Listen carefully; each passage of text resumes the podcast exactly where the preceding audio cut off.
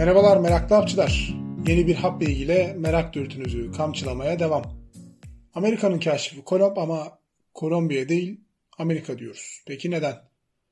Kolomba başlamadan önce aslında Amerika kıtasının kaşifi Kolomb değil.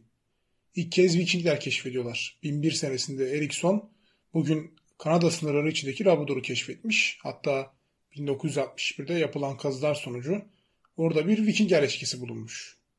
Şimdi Kolomb'a dönecek olursak.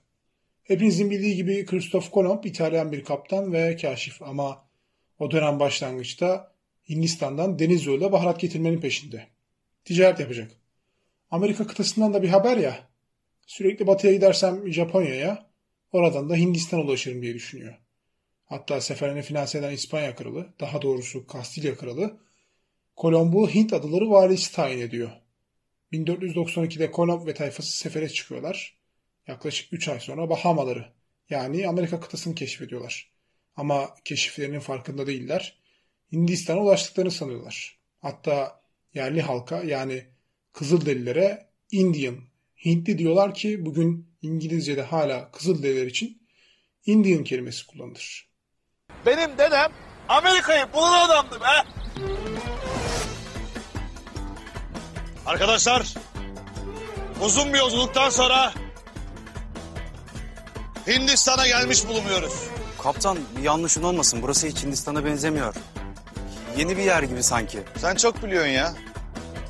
İsmail abiye teşekkür edip devam ediyoruz. Gelelim Americo Vespucci'ye. Americo Vespucci ise Kolomb'dan 7 yıl sonra Amerika'ya pek çok kez gidip gelen bir başka İtalyan denizci.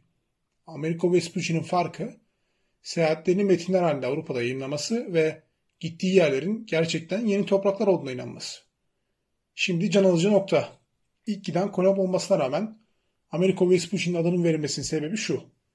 Meşhur haritacı Varsi Müller, Americo Vespucci'nin yayınlarından sonra güncel bir dünya haritası çiziyor. Amerika kıtasının yer aldığı ilk dünya haritası bu.